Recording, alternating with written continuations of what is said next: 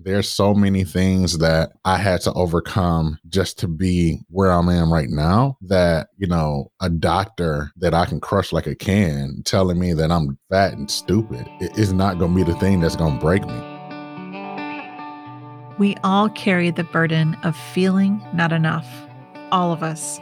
Unaddressed, this burden of not enough can fester and infect how we see ourselves and the world around us. The burden of not enough impacts how we lead and our capacity for vulnerability. The burden of not enough dictates what we do with our time and our money. And the burden of not enough informs the way we care for our bodies and how we view what it means to be healthy and desirable. Now, this burden is directly linked to shame, which wreaks havoc on your confidence, on your boundaries, and your sense of contentment. When you don't feel worthy, you delegate your worthiness outside of you. So you end up chasing your worthiness in all areas of your life.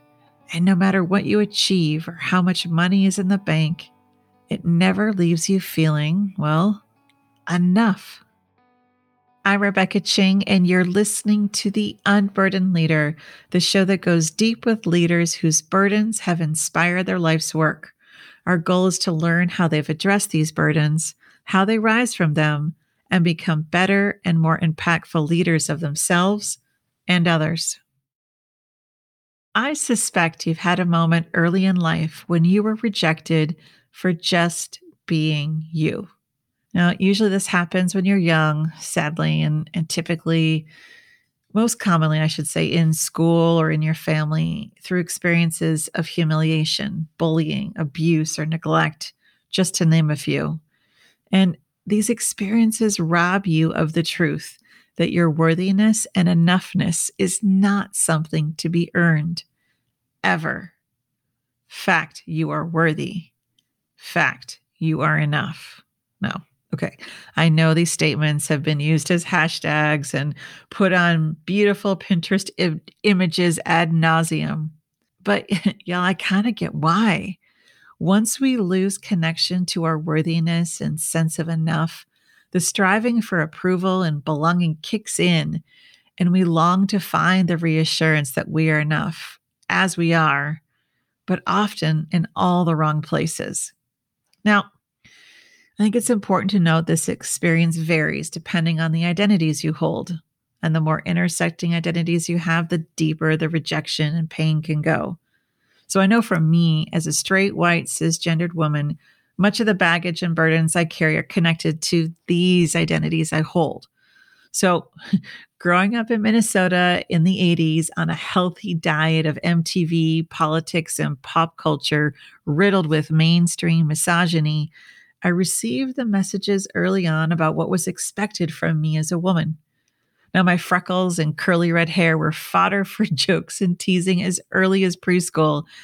And as I grew up, my curvy body and five foot two frame were in stark contrast and deemed by me deeply flawed compared to the usually white, supermodel, svelte, tall toned, but not too muscular physique me and my friends worshiped that we saw in the movies and music videos, which we consumed on repeat. You know, I chased to find my worth and enough by trying to change what I saw in the mirror. I bought special creams to try and make my freckles go away, these like anti aging creams. And I'm admitting this to you. Yes, I added blonde highlights to my hair, but this is only after my brief flock of seagulls look. and I was doing buns of steel on repeat, hoping I could flatten my butt, which there's not a lot of logic in that. And here's a doozy. I willed myself to be five seven. I would tell my parents, I'm going to be five seven just because I decided to, my determination, because being five two just wasn't enough. I was always determined, yes, but I could not fight genetics.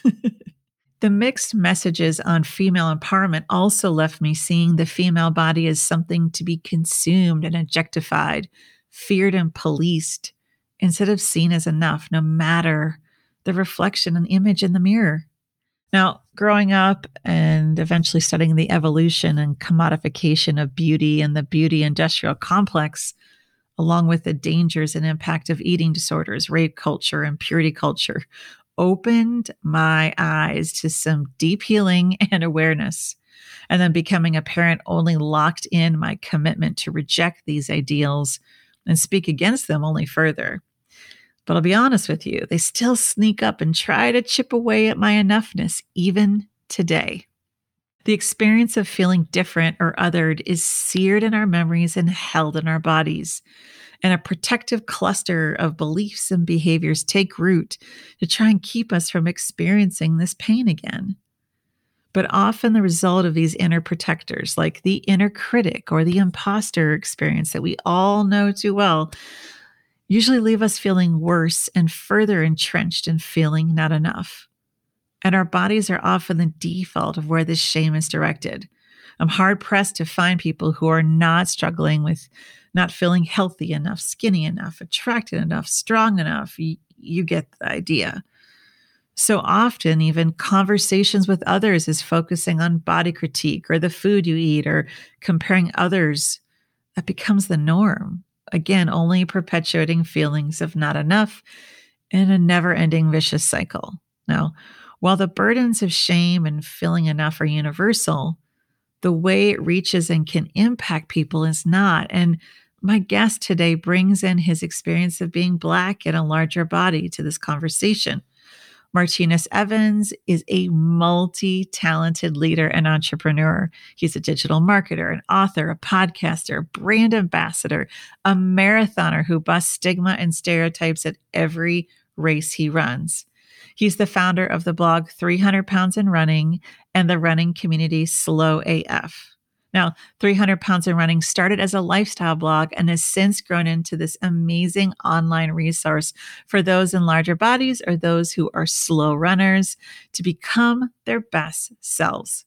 And he's been featured in magazines like Runner's World and Shape Magazine, in addition to other media outlets. And he even has a book coming out soon, too, while gearing up for another very full marathon season.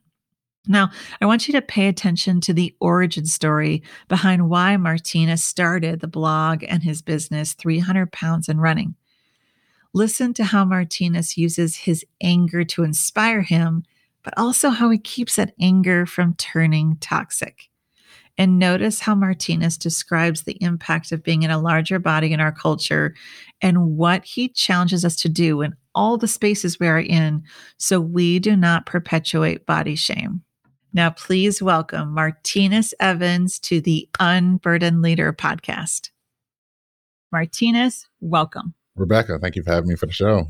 So, I'd love to jump in and go deep, which is what we do here on the Unburdened Leader. And there's a quote from a Huffington Post article that you wrote, I believe at the beginning of the year.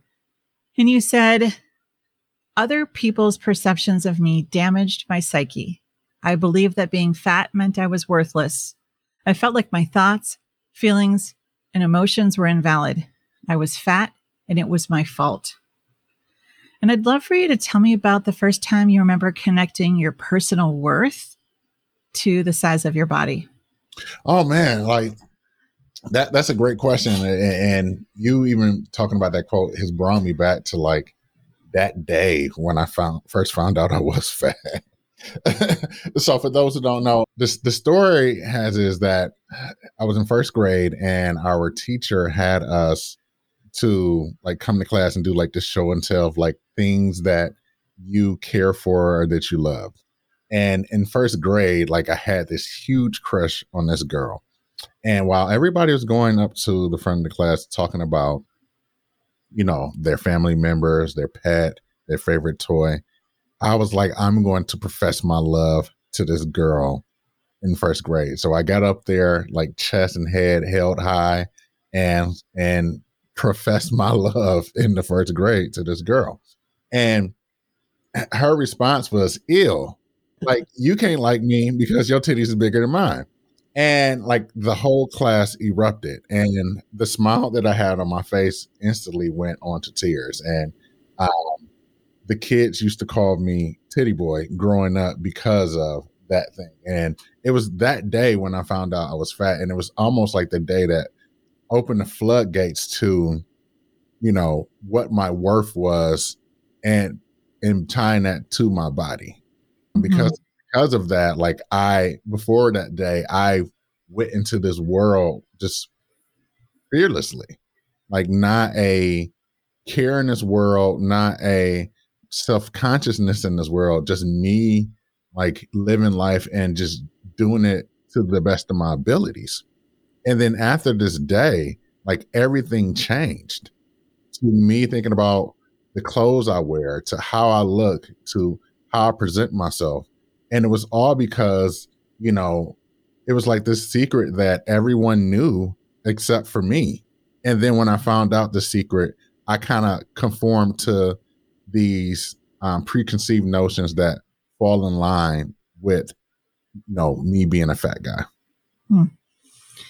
How does weight stigma and just the stigma around being in a larger body continue to impact you? Whoa, we got longer than an hour. we got, as long as you want, Martinus. As long as you want. Worth. Um, the way that it really Im- impacts me is that it's it's it's like all encompassing. It's it's it's like the air around you. It's the thing of when you go into a a space. So, for example, moving here to New York City, it's the recognition of like the space that you hold up in this subway and trying to minimize yourself as small as possible so you are not encroaching and encompassing on somebody else's space it's the you know going to a big box store and buying toilet paper and, and, and tissue and and and toothpaste and going into the men's section and thinking, hmm, I, I think I might want to buy something as well as well. Like let me see what they have on the clearance rack and not having anything in my size and being told that you know things have to be special ordered or bought online when they have everybody else size right it's the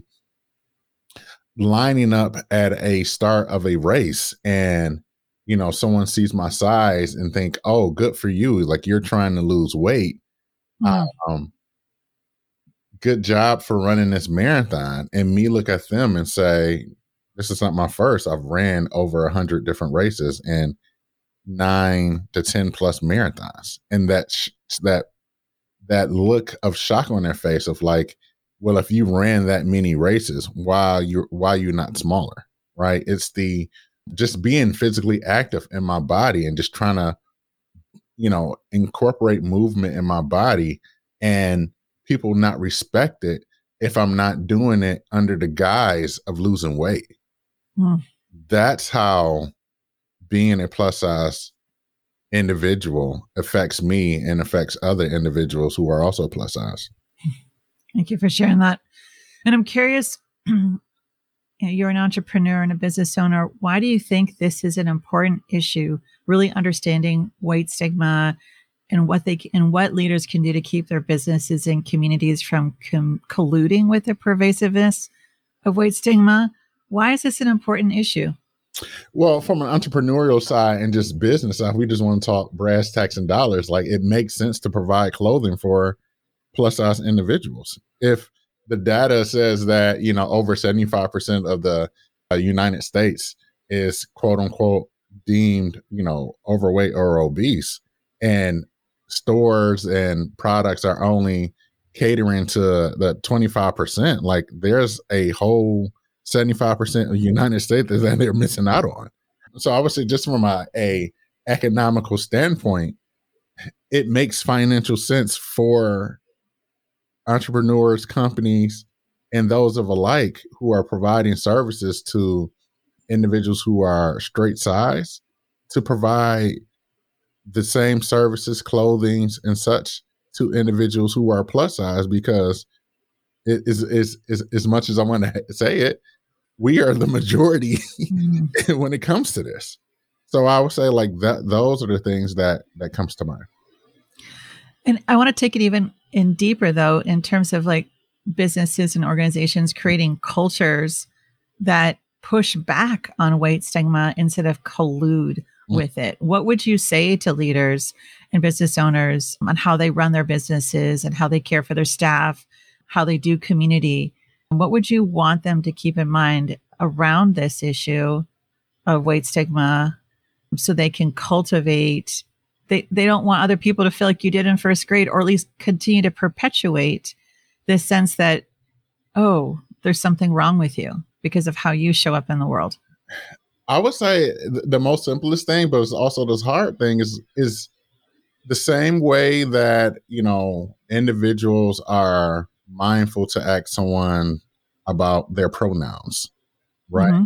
it's the same care and thoughtfulness that you should have to a person of size period it, that seems so obvious mm. and yet we're in a culture that's at makes kind of sets us up to be at war with our bodies mm-hmm. and in fact just you talked about the economics around clothing there is billions upon billions of dollars spent every year on weight loss products, services, and supplements every year, enough for a small, the economy of a small country. Mm-hmm. So there's still this focus on the messaging of this is wrong, this is bad.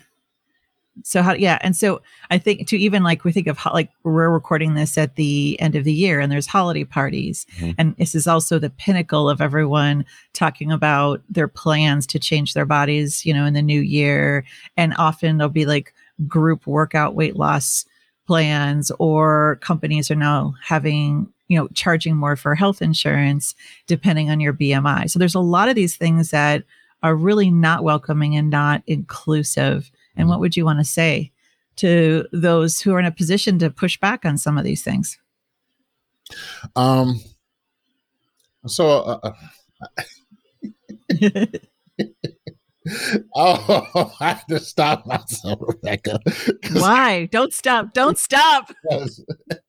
I felt a rant coming on. I want the rant. I felt the rant coming on because especially when you start talking about BMI and now like how that's uh-huh. a like how that's a pain point of like th- oh yeah how that's even a made up thing right and how that yep. was made up for eugenics and how that was only made up to have this thing of you know the, the perfect human being and so on and so forth. And even how the the creator of this said that he did not expect this to even be a a standard when it comes to uh, focusing on health. But when you think about a science and how cheap the bmi is like how you know cheaply it is just to get uh, somebody's height and weight and then like this just becomes the golden standard in science is like mm-hmm. bullshit. So, you know, I, I think just starting there, right? And then the next mm-hmm. thing is also correlating the thing with like health, right? And how there are, you know, factors that we can call like comorbidities or or like other types of factors. And like weight is just one of those factors, but it's not the end all be all to exactly to health, right? And you know, we don't talk about how physical activity has so many other benefits to your life and your body, right? It reduces anxiety and stress. You know, it helps with your A1Cs, it lowers your blood pressures. But instead, we only focus on weight loss. And the thing is, you know, when it comes to modern day marketing, like, yeah, that stuff is not sexy, but it's the truth. Like, yeah, like exercise to just be healthy overall.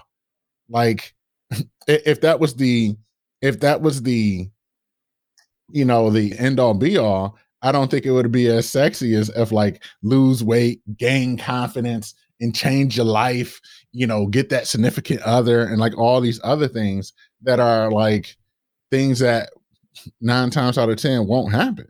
And then if you go on this whole other thing about like just weight and you know the whole notion of like adiposity rebound and how you know most people who go on a diet at least 99% of them gain yep. weight back, if not more. So I think more too, yeah. The, the system itself is just all screwed up. And I think, you know, we need to control alt delete and throw that bad boy in the trash because it's it's it's a notion that was there and, and yet like yes it has brought in tons of billions and dollars to industries and it's something that's off our like our deepest desires and I like they're preying on us. Yes. And I think that that's the hard part to say, like, you know, when you say, what do you want to say to those individuals? I want to say, like, everything that you heard about weight is false for the most part. Um, a larger individual is not lazy. They're they're not uh, slobs. They don't eat up everything that's on the table. You know, it might it just might just be genetics. There's so many other factors when it comes to weight that like diet and exercise is only like I want to say like is it 20%? Mm-hmm. Like we, we haven't talked about any of the other factors. I can go on for days. so that's to say I'm trying not to go on a rant because like you know it's it's a thing of like there's so many it's like there's so many fires to happen when it comes to weight, weight bias, body positivity, body acceptance that, you know, one concise sentence won't like solve mm-hmm. it all. But there's so many other issues at play that we really need to think of or really take a step back and see what our own insecurities are about weight and weight bias and like somebody being plus size focus on yourselves first to really figure out what like what that is and then think about the whole notion of what you thought about this throw it out in the trash and unlearn it and that's why you know that whole statement that i made of like the the notion and the thoughtfulness that we are going and this this age of like asking people what are their pronouns, how they want to be addressed. It's the same way we need to think about the thoughtfulness when it comes to like weight bias and some of the things that may first come to your mind uh, when you see a plus size person and those um, preconceived notions and just saying, stop, hold up. Like, who is this person actually is versus, mm-hmm. oh, this person's fat or plus size. So they're lazy. They are, you know, they're you know they're lazy they eat up everything you know they're worthless they're all these other things in comparison to somebody who's straight size thank you for that and i just i'm grateful for what you shared because you're right the bmi is a marketing tool and in fact it's making us sicker on how it's used and it's weaponized and i really appreciate the message to those listening that we need to do the u-turn a wild u-turn and get clear on our own biases around weight and size and really think about how we're colluding and supporting hurting and harming humans that there is a human there. And so and then what are we if, i guess for me too is even what are we watching? What are we reading? Who are we listening to that's supporting those biases versus expanding that uh, our definition of health it's so narrow and it's been weaponized and people have made so much money in a way that really is doing such immense harm so i really appreciate you adding to that conversation. Yes. And you know, thinking about that, there was there was a agent that I met with, I don't know, it's been about about two years ago. And you know, I was telling him about my story and like what I'm trying to do because you know I'm trying to get represent I was trying to get representation. And he was like, Yeah, you know, I don't think we'd be a good fit. And he's like, Why? He's like, Because you understand the the truth about like weight and weight loss. And since you know that you're not going to promote like the stuff that mm-hmm. I can get for you and if and then he you know the conversation went on on like well if you ever decide to do a weight loss journey again or want to get on a weight loss kick like hit me up because Ugh, yeah, yeah you'll be a millionaire like you'll be a millionaire instantly but like what you're doing now like that's that's not profitable to me Oof. what you're doing now is not profitable. So that's a good segue to my next question, Martinus. So you have a business mm-hmm. called 300 Pounds and Running, and you've talked a lot about this. It can be traced back to feedback you received in a doctor's office while caring for some reoccurring pain. I'd love for you to walk us through what happened during that doctor's appointment and how the resulting anger and humiliation spurred the beginning of your company. Yes. So, listeners, close your eyes, listen to this buttery baritone voice. I want to take you back to 2012, and I'm working at Men's Wearhouse. You know, you know that commercial. You're gonna like the way you look. I guarantee it. Like that's where I worked, working commission sales on my feet, eight to ten hours, sometimes twelve hours a day, selling suits to your husband, your brother, your cousins, whoever would come into that store, me selling suits. So I'm on my feet, like I said, 10 plus uh, 12 plus hours a day. One day I walked into the threshold of Men's Wearhouse and I felt this sharp pain in my hip, which led me to go to a doctor, which led me to go to another doctor who changed my life. And I'm sitting in the doctor's office and he comes in and this guy is, you know, maybe five, five, 125 pounds soaking wet, very thick accent. And he says, Mr. Evans, I know why you're in pain. And before that, you know, I was telling him like, yeah, you know, I play football, you know, I work, you know, at Men's Wearhouse, you know, maybe this is an old football injury, things of that sort, right? And he's like, I know why you're in pain. And I'm like, what? Like, we're gonna go get an X-ray or MRI. Like, do I need a hip replacement? Any of this stuff? And he's like, you're you're fat. And I was like, what? He's like, you're fat. And then he goes on this whole tangent of like, you're fat, you got two options. You need to lose weight or you're gonna die. You're heart attack waiting to happen. You have a belly of a pregnant woman, just going on all of these insults. And Oof. I'm a type of guy like, you know, as I'm fun loving, but you're just not gonna talk to me any type of way. So, you know, sarcastically, I say to him, like, yeah, like I hear all that stuff you're saying, but you know, I, am fit enough to run a marathon. I'm gonna run a marathon. And he just bust out laughing. And he's like, You run a marathon? That was the most stupidest thing you ever heard in my life. And you know, I ever heard in my life. And so now you're calling me fat and stupid. Like, w- what else do you have? and we just continue to have like this huge argument, just going back and forth to the point where I just stormed out the doctor's office. So as I'm driving home, you know, I'm ruminating about this conversation, and I'm thinking myself, like, I still haven't figured out what the hell going on my hip. But I, I drive past this running shoe, store, and I made a U-turn, and I went into the store, and I said, I need running shoes, and I need them now, because I'm like, I'm going to run this marathon today. I don't know what I was thinking, but I was like, I'm going to run this marathon today. So get the running shoes. I go to the little fitness center in my apartment complex. I get on the the treadmill, um, and I'm sandwiched between like two people that I, I like to call gazelles. Like there's like one hmm. person who was like running like a 10 on the treadmill, and the other person on the other side was running like a 9.5. So like, you know, if you ever been on a treadmill, you hear like somebody like stumping, but they're like running fast. Like I'm sandwiched in between these two individuals. So I'm on this treadmill, I'm straddling the belt, and I'm thinking to myself, like, I don't know how fast I need to go. So that's when I look to the left and I seen the guy was going 9.5. I look to the right, see the guy who's going 10. And I'm like, seven sounds like a good number. Like if they're doing that, like I know I can do a seven. So I get on the treadmill and I, I hit seven and the belt is running in between my legs.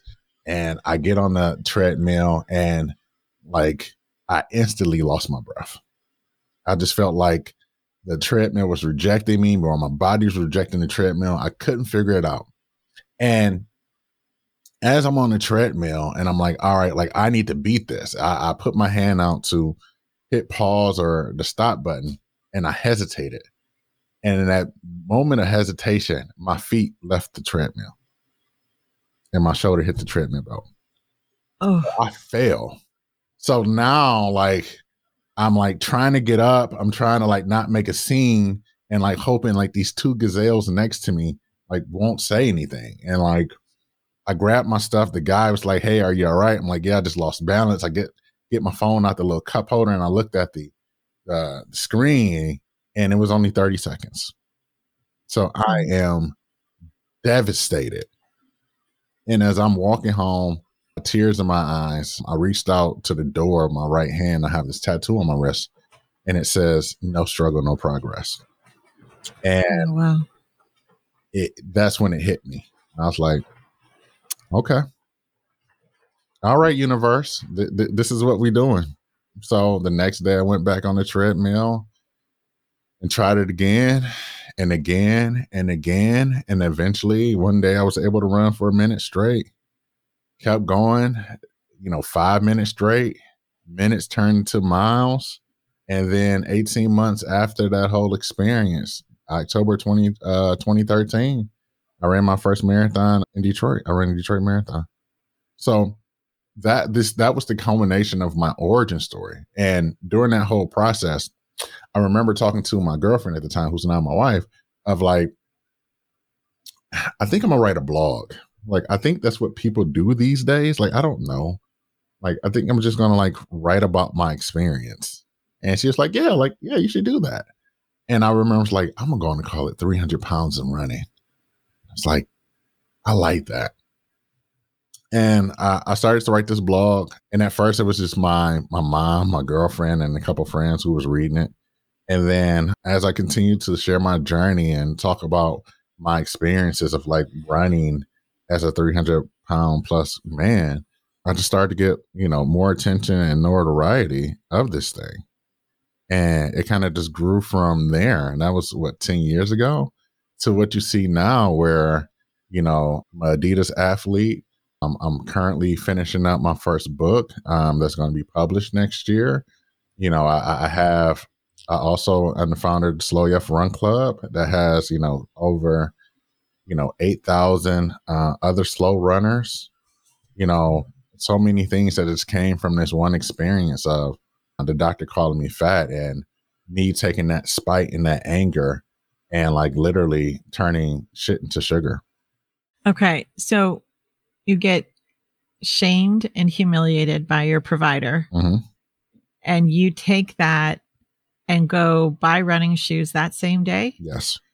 And shortly after you start a blog documenting that where he didn't even he thought you running was the stupidest thing ever. Yes. So is this reflective of your personality and how you approach life's challenges or was it out of character this is this is my personality you tell Martinus he can't do something Martinus is going to find a million ways why he can and it just came from just growing up in the adversity I had to take throughout my life. You know, I grew up in Detroit, Michigan, you know, on the east side of Detroit. You know, before the age of 10, I had two brothers who was already passed. So I had a brother mm. who died by suicide, but I also had a brother who was killed. You know, next door was a crack house. So like there's so many things that I had to overcome just to be where I am in right now that you know a doctor that I can crush like a can telling me that I'm fat and stupid is not going to be the thing that's going to break me. So I'm curious too. Social scientist Brene Brown writes and talks about anger as a powerful catalyst, but a horrible, even toxic companion. So, what that anger was a catalyst for you. I hear that. Mm-hmm. What's your relationship with anger today? And how is it serving as a continued catalyst and, and where may it still be toxic for you? Oh, that's a that's an interesting question. Well, I, I think with years of therapy, it, it has helped. it has helped with the anger. But one of the things that it, it that I do use it for these days as a thing of like, how can I like pump myself up. Like if I'm feeling discouraged, if I'm going through a place where I may not be feeling the most motivated to do something, I do use, you know, anger or the notion of, I don't know, fake anger to like pump myself up to do the thing I need to do. Like I think of it like Michael Jordan and the whole last dance and how he had like this oh. running list of like people who ever done him wrong like it can be like, oh, that person looked at me wrong. And like I'm going to use that as motivation to uh, do what I need to do. And it's the same thing, right? You know, I'm taking some of those inner voices and or things that people have said to me and like just ruminating just for a second, just so I can get something to click in my head be like, oh, like, oh, I need to do this. Like, oh, like this is to be done. You know, for example, I'm writing a book 70,000 words from Penguin Random House as a debut author. And it's been many times, you know, being in, you know, undergrad or like grad school where people, professors have told me that I'm a horrible writer and I, will never make it in grad school. And just taking those, those words and fueling me to like write this book to be like, hi, like you told me I'll never become nothing or uh, amount to anything. And like, look at me write this book. And that can be toxic because if you're not able to like release that and then Uh-huh. move on to life, like that's where it can become toxic. And I think that's where for me, therapy has come into place to be like, all right, yes, I'm doing this and you know, I might be considered like high achieving, but like I still need to let that go to be able to live life. Like, for example, I'm currently reading Will Smith's book, and it, it resonates to me so much. Of he was telling a story about how, you know, I can't remember what the number was, but it ended with an eight. Like, you know, his movie, let's just say it, it ended up being like $28 million or whatever, a box over release. And him talking to his agents, like, so why do you not think we didn't make 30? And his agent's like, yo, this is the like like we've literally made history. This is the the most grossing movie ever. And you're asking like why we didn't get to this even number of like 30 million. Like I said, it might be more than it, but like that whole notion of that. And I think that's the same thing when it comes to me and like this anger and like using that to fuel myself. Instead of like, all right, like once I get started to the thing I need to do, I need to realize that like it's not real anymore. And I need to get, Mm. move on from it in order to like live a happy and healthy life. Yeah. Yeah. And it, it is a tricky one, right? Because it is such a powerful catalyst, but it can be insidious and also keep us hooked to the people that don't deserve our time and our energy or even care about our well being. Yes. And so it's such a important thing to keep in check. And I, I really appreciate that because we all have our lists, right? We all have a list of like, I'll show you. But then if we arrive at that place and you're like, oh, it was just to prove them wrong, it feels empty. But if it has, it has to be something more, right? Has to be something more. And that's the that's the thing, right? Because a lot of people always ask me, like, you know, when you ran that marathon, they like, did you go back to that doctor and like like shove in his face and then tell him like screw you man and you know most people like my answer shocks them it's like no like at this point it's been 10 years like yeah you know there have been times where i think about like trying to find this doctor but like it's not what drive me anymore it's not what really fuels me and like i just think it would just be a zero sum game to come back Mhm. years later and be like, hi, like you told me I was fat and dumb. Like, here's this race medal and all the race medals. And like, this guy has moved on with life. I done moved on with life. Like, there's no point to do that. Right. And I did find some of that emptiness when I ran my first marathon. So, Mm. at like, you know, from that day when I came into that doctor to like 18 months afterwards, when I ran this first marathon, it was all to like had something to prove like I'm not fat and I'm not dumb or like, you know, those things to run that marathon, like cross the finish line and instantly become sad. Like I was sad. Like this was to the point where I was like, I don't know if I'm even gonna run anymore. That's more than sad. Yeah. Uh, what what else was what else was going That on there? Was it grief or Yes. Grief, depression, I think all of those things, right? And there's a, a word coined for it. I think it's called a post race blues or marathon blues and yes. Yeah, yeah. Like, you know, I experienced that and I've never experienced that in my life.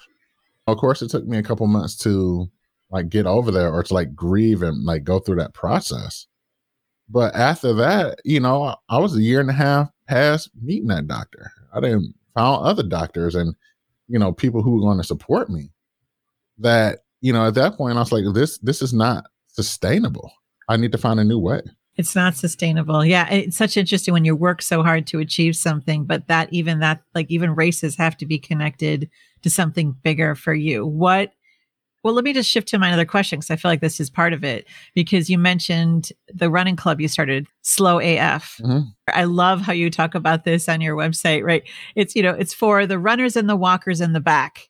And I'm like, yes, you celebrated it instead of it having being a thing of shame to shrink from. It's something to celebrate. Yes. I wonder if you could talk a little bit about some of the biggest challenges in setting up or starting your company, 300 Pounds and Running, and this community for runners, Slow AF. What are some of the biggest challenges in starting your business in that community? Oh man, I would say one of the biggest challenges is myself. Tell me more. Or what do you mean? you're you can be your own self, your own enemy, and like your best cheerleader ever. And true. Gosh. as I'm like as I'm writing this blog, right? It's a thing of like writing. And some of those notions that have fueled me, like, you know, professors telling me I'm a horrible writer and things of that sort, you know, this is where if you don't keep those voices in check, it can sink in and like start to penetrate your mind and you start to believe those things. And I would say that that's one of the things of like self sabotage, right? You know, when people think about business or running or like even, you know, I hate to say even weight loss, like everybody's like, well, how can I, what's the quickest way to get to this thing that I need to do so I can be done? Like, what's the quickest way to get to a million dollars? And it's like, oh, all you need to do is buy these products and then sell them. And then next mm-hmm. you know, you look up and you in a you in a a, a multi-level marketing scheme or something. Um, but I think the same thing could be said with like starting a business is that we are all trying to get to the destination instead of you know going the through the processes and the journey to to get there. And I think when it came to slow AF and 300 pounds running, you know that that those are the things that came to mind. So, for example, I remember I've changed my pricing model. I don't know, at least five six times in slow AF. And at first, like when it first happened, I just beat myself about up about it. Like, ah, oh, I'm changing this pricing model. I didn't get it right this time. You know, like what I'm going to do. And then, you know, it was the whole thing of like, to me, being like, all right, Martinus, like, we need to think about this as a marathon. Like, it's about consistently showing up and knowing that every training practice or every campaign is not going to be the, the best campaign, but it's more about the sum over the course of time, right? And I came up this notion of like thinking about these things or these actions that I'm doing as like coins into a jar that help hmm. help um help to accumulate to the sum of the whole thing. So, all right, I changed my pricing structure. All right, that's another coin to the jar. Like I learned that this pricing structure or model wasn't the best, and I changed it again, and again. But you know, it, it's one of the things now where, at first, when I was a bit shame about it, it's more of now a thing of it's something to be proud of because it's the thing of constantly learning as well as constantly trying to figure out like what what is the way that that suits me in order to get to the end. And truthfully the members of it really enjoy it on how vulnerable i am with the process and how open i am with the process. Whereas i think other people when they they make mistakes they try to like move past it as quickly as possible like, oh, I made that mistake. Like, let's just erase this. Whereas when it comes to the members in the Slow AF Run Club, and you know, the whole example about, you know, the pricing structures, it's something that has drawn them even more closer to me as the leader of this this club because they they understand that I'm being vulnerable and mm. that they they they also get to see the veil pulled back, right? It's almost like the Wizard of Oz when people get to Oz and there was this whole build up, and then you go back and it's like, oh, he just like on a bike and like making noises and things of that sort. And like when you pull those things back and be able to talk to the members like they're actual humans to say, hey, like I'm human, I'm all learning this together. And you know, let's let's let's think of this as a journey of figuring this all out together to make this the best thing we want to be versus me keeping the veil closed and like making these decisions and mistakes and then like trying to erase them and then feel shame about them silently. That's pretty powerful. So I'm, I'm hearing owning the learnings, but not having the learnings define you and the power of vulnerability in the process of your learning And I, am wondering if there's anything else that 300 Pounds and Running and slow AF, like running and leaning those, have taught you about leadership and leading not just a business, but really a movement. I think one of the things that it really taught me is that people will, if you come to correct and you come to them in a way that's wholeheartedly genuine, they will go to here to the moon with you. And for me, that's leadership. And that's the way I like to serve my individuals and my followers and fans or whatever they want to call themselves. It's just being completely genuine with who I am and being genuine to them, right? So I think about this process of me writing this book. And there was maybe a three week span where I stopped talking about like running and just fitness in general. And it was just all about my book. And eventually I, I pulled up and said, hold up, like, are y'all enjoying this book writing marathon that I'm talking about here? Do you want me to continue to talk about this or do you want me just to go back to fitness?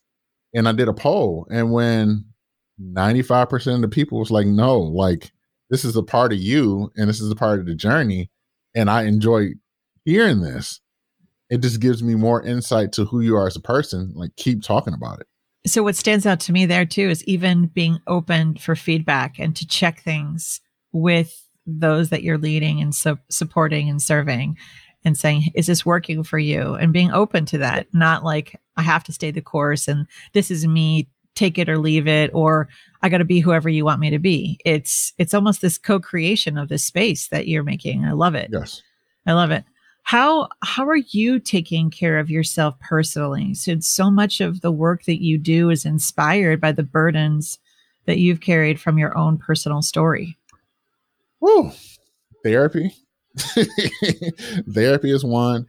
And another thing is boundaries is another. Ooh, tell me more. So uh, what the, when i think about that it's like when you think about most of these influencers or other people who use social media to like run their business, it's all encompassing. You know their wife's name, you know their kid's name, you know, you know all about their family. And for me, I've just I decided to put out boundaries and and cut out a part of my life to say, all right, like you all will get this part, but there are other parts you won't be able to get. Mm. So for example, for a very long time, people thought I was single. Cause it's like we've never seen your wife or you never talked about it. And it's like yeah, occasionally I'll talk about her. It's like or like we've never seen her on social media, like on your page. And it's like, well, that's just a part of me that you all won't be able to get. And those boundaries go on into other parts of my life, right? You know, there's a, a point in the day when I, my day starts. There's a point in my day when my day stops and there's a point in my day where it's rest to family time, you know, hanging out my dog, chilling out my wife, and doing things that that fills me up. So, for example, massages. I just found a, a amazing massage therapist, and now every week I'm getting a massage. Right, just doing things that also fills me up. Talking with friends, right? Since I am busy, one of the things that I also done is uh, so I won't lose connection with my friends is okay, let let's make running meetings. That's awesome. Thank you for sharing all that. And I want to circle back to the boundaries piece because it's something that people talk a lot about, but they're really hard. Boundaries are hard to really concretize for you personally and also hard to maintain. I think even harder to maintain. It's one thing to set a boundary and it's harder to maintain. How, what supports you setting and maintaining these boundaries of like keeping some things, you'll share the personal, but there's some things that are just private. I hear that loud and clear. You're taking care of your relational life and your physical body, your mental well being. I hear all those things. What helps you respect your own boundaries and maintain those and what still might get in the way of maybe you betraying your own boundaries Oh, well, let's start off with the things that may betray my, my own boundaries because I think that's a little bit easier. the the thing that may betray my own boundaries is the the insatiable desire for success. Oh gosh. And like what yes. that what that means Like, is it the the money? Is it the nice cars, the house? Like whatever that success means. So like that's the first thing that definitely can get in the way because there are times where not even times today I was talking to my program manager and me being like, I feel like I'm just not doing enough. And before that, and then the next statement after that was, I think I'm going to have to delete email, calendar, and all social media from my phone. And that was the first thing that came to my mind was like, I don't know if I'm not if, if I'm doing enough. Like, should I like should I be doing more? And mm. you know, what would that even look like? And then in the next breath, you know, pause myself to be like, oh, like I need to get off of social media and email. So that's that is definitely one thing that can get in that way is that insatiable desire. Like we all or most of us have that like that insatiable desire of like whatever it don't matter what we are doing, it isn't enough. It's like the shadow side of that drive yes. that got you where you are today. Mm-hmm. Oh my gosh. It's keeping a short list with it. Yes.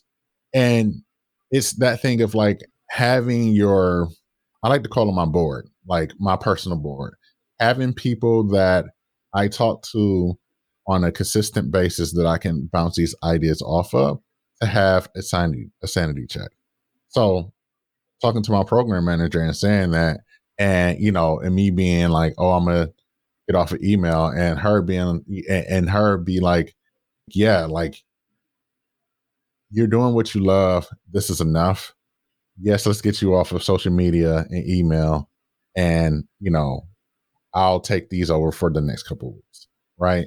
Or I'm talking to my wife and you know bouncing ideas off of her or you know some of my friends to bounce some ideas off of them in order to a stay grounded and have that san- and have that sanity check.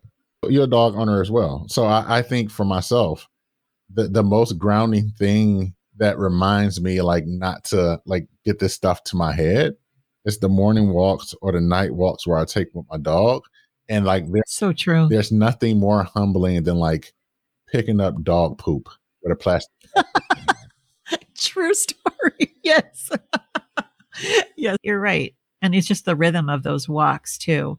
So you talk about success. Mm-hmm. Uh, how has your definition of success changed for you then? It's an ever evolving thing, right? Mm-hmm. I think for me, at first, like success, when I started this this blog was like, oh, I need to get into a magazine. Like I need to get into like runner's world. And then I got there and I was like, okay, like I succeeded or to that, but like that didn't fill me up. And that's what a insatiable thing come at. And it really took for me to go to therapy and like talk to my therapist and like process like what what is this drive? Where did this come from? And like what are you trying to serve? And what hmm. And what and what do you really want to get out of this, right? And what we came up with is, you know, success is not necessarily a destination. Like success is like living it. So every day in life, you could be living success versus getting to that thing or that number because we know by having that insatiable drive that once we get to that number or close to that number, it, it, it would never be enough. But changing that to like, all right, like I live in success every day. The fact that I'm able to do things that I love and enjoy is success to me now. It's powerful. Is this what you thought you'd be doing with your life? No, not at all. Before all this, I was literally, like I said, I was in grad school and I was literally I got into a PhD program for public health. Wow. And I was supposed to start one year, and then I asked for a an extension because you know some life things happening, and I asked for extension. And during those life things, and during talking to therapy, I remember talking to my therapist and be like, you know, I thought I wanted a PhD because all my other friends had a PhD, and I felt like I needed to live up to that success. But like what I really like or enjoy is like running marathons. And if if if I could do anything, if I can run races, talk to people, and like make a living ar- along the way, I would enjoy that life immensely. And her be like, well, what's stopping you?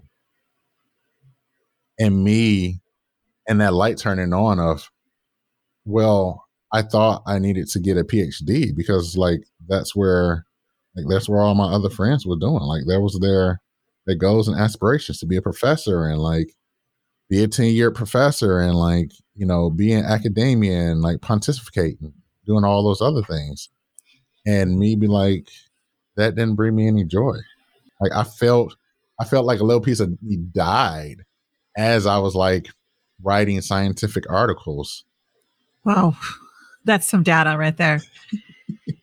you you mentioned in therapy you were rumbling with what was really driving you as you were differentiating really what success was for you. Did you get have you gotten clarity on what some of those drivers were that take you away from your values and honoring your boundaries? Sort of. You know, we we've we've come we come up with like a personality for this this person or oh, yeah? part of this part of you yeah that, yeah um gets in the driver's seat right and and knowing that you know this this part of me was needed to help me get through some of the traumatic experiences that I had to get through growing up in Detroit. Yeah. And you know, realizing now where I'm at now, I that that part of me doesn't serve me as much as the part of me that I want to to be now and the part you know the part of me that I'm striving and currently going through and the part of me that I, I, I value. so it's a constant battle. I won't say battle, but it's like a constant reminder of, you know, pulling myself back and having some mindfulness around who's in the driver's seat and like constantly asking myself, like, who's in charge? Mm-hmm. That's a powerful question, yeah. isn't it? It's such an essential one. Gosh, thank you for naming that. So I'm curious when you cross the finish line of each race, what is the first thing that you say or do? I'm usually looking for like some carrot cake. the first thing I'm usually, where's where's the carrot where's cake? The carrot cake? um, but one of the things that I I have started to do is like put together like this ritual. It's like okay, I'm done. Let me take some pictures. Let me stay nearby and like cheer on some other people who finished after me. And then I usually go into like a recovery routine or ritual, as I like to call it, where I'm rehydrating, refueling, recovering. So, you know, drinking water or electrolytes, eating. It's usually carrot cake because, you know, my wife and I have a planned out like, all right, here's the bakery. We're getting some carrot cake, or we already have carrot cake done. and then the other part is just resting, but it's overall resting. So putting on the recovery boots, sitting up and reflecting about the race, right? So I'll talk to my wife about the race. Like if there was something interesting that happened or a very tough part of the race.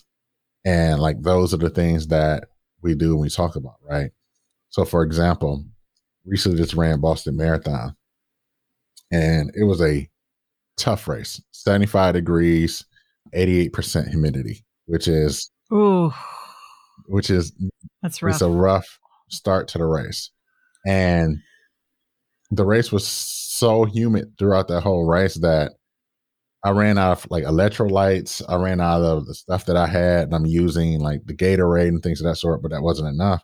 And I remember telling my wife, like, I had to go to the medical tents and get like bone broth from them because, like, the amount of salt that was alongside of my face.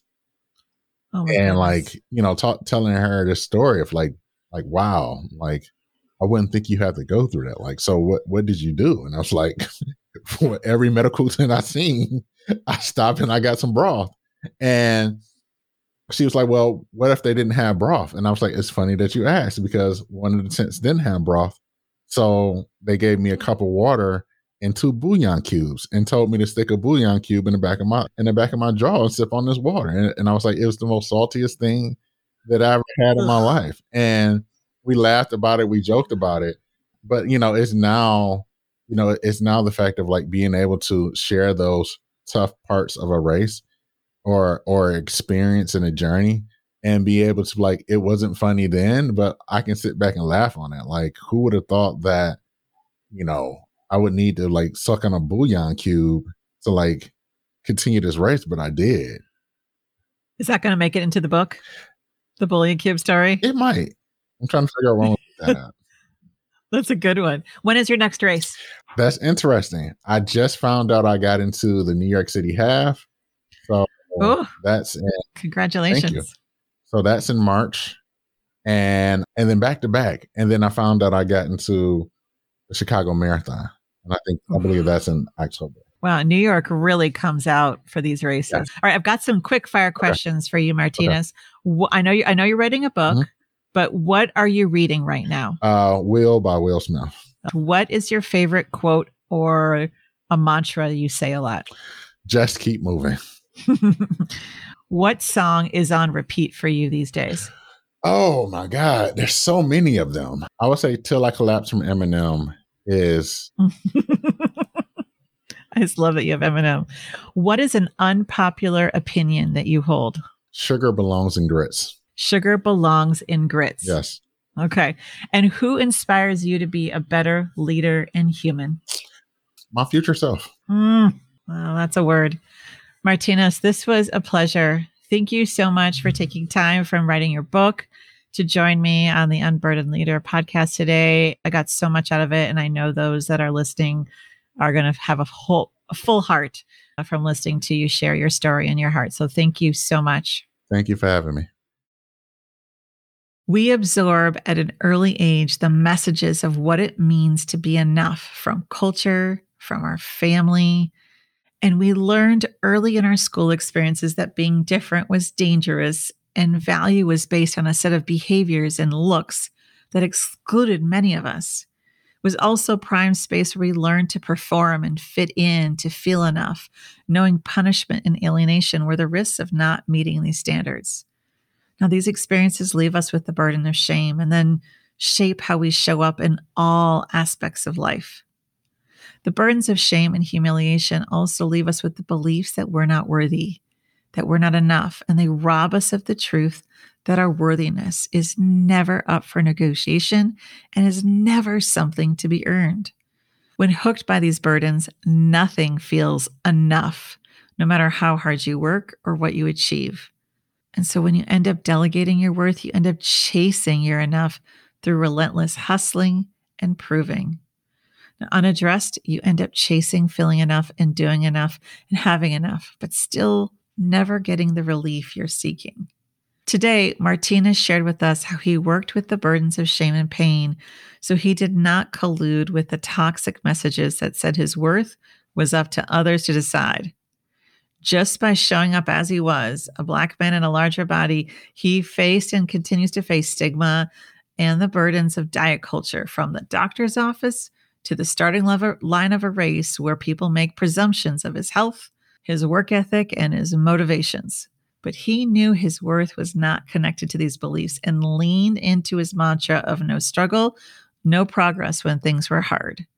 And he also reminded us the importance of ongoing personal therapy, really good boundaries, and a great team to support him and catch the echoes of the burdens of shame and trauma when they start to drive him in search of his enough instead of just informing him and his meaningful work. So let me ask you as you reflect on today's episode are you looking for your worth and worthiness in your work or what other people think of you? What experiences in your life impact how you see yourself and connect with your worthiness? Is your relationship with health in your body perpetuating stigma and diet culture or moving you towards true health? Now, this probably goes without saying, but I'm going to say it anyways. We don't get through this life unscathed. Shame and the burdens of not enough are therefore so prevalent, along with the many ways we try to protect ourselves from being taken out by this pain. But the challenge is how we respond to these burdens, not really overcome them, because part of living a courageous life, a brave life, an unburdened leader life is being all in with love and caring and putting ourselves out there. So, making a lifelong commitment to understand these burdens so you can let them inform you instead of lead you is the work of an unburdened leader. Leading is hard. Leading is also often controversial as you navigate staying aligned to your values, your mission, your boundaries, and your enough. Navigating the inevitable controversy can challenge your confidence, clarity, and calm. Now, I know you don't mind making the hard decisions, but sometimes the stakes seem higher and can bring up echoes of old doubts and insecurities during times when you need to feel rock solid on your plan and action. Finding a coach who gets the nuances of your business and leading in our complex and polarized world can help you identify the blocks that keep you playing it safe and small. Leading today is not a fancy title or fluffy bragging rights. It is brave and bold work to stay the course when the future is so unknown and the doubts and pains from the past keep showing up to shake things up. Internal emotional practices and systemic strategies are needed to keep the protector of cynicism at bay and foster a hope that is actionable and aligned. When the stakes are high and you don't want to lose focus, when you want to navigate inevitable conflict between your ears and with those you lead, when time is of the essence and you want to make the hard decisions with confidence and clarity, then Unburdened Leader Coaching is for you and where you deepen the capacity to tolerate the vulnerability of change, innovation, and doing things differently than the status quo. To start your Unburdened Leader coaching process with me, go to www.rebeccaching.com and book a free connection call. I cannot wait to hear from you. Thank you so much for joining this episode of The Unburdened Leader. You can sign up for the weekly Unburdened Leader email, find these show notes, and this episode, along with free Unburdened Leader resources and ways to work with me at www.rebeccaching.com.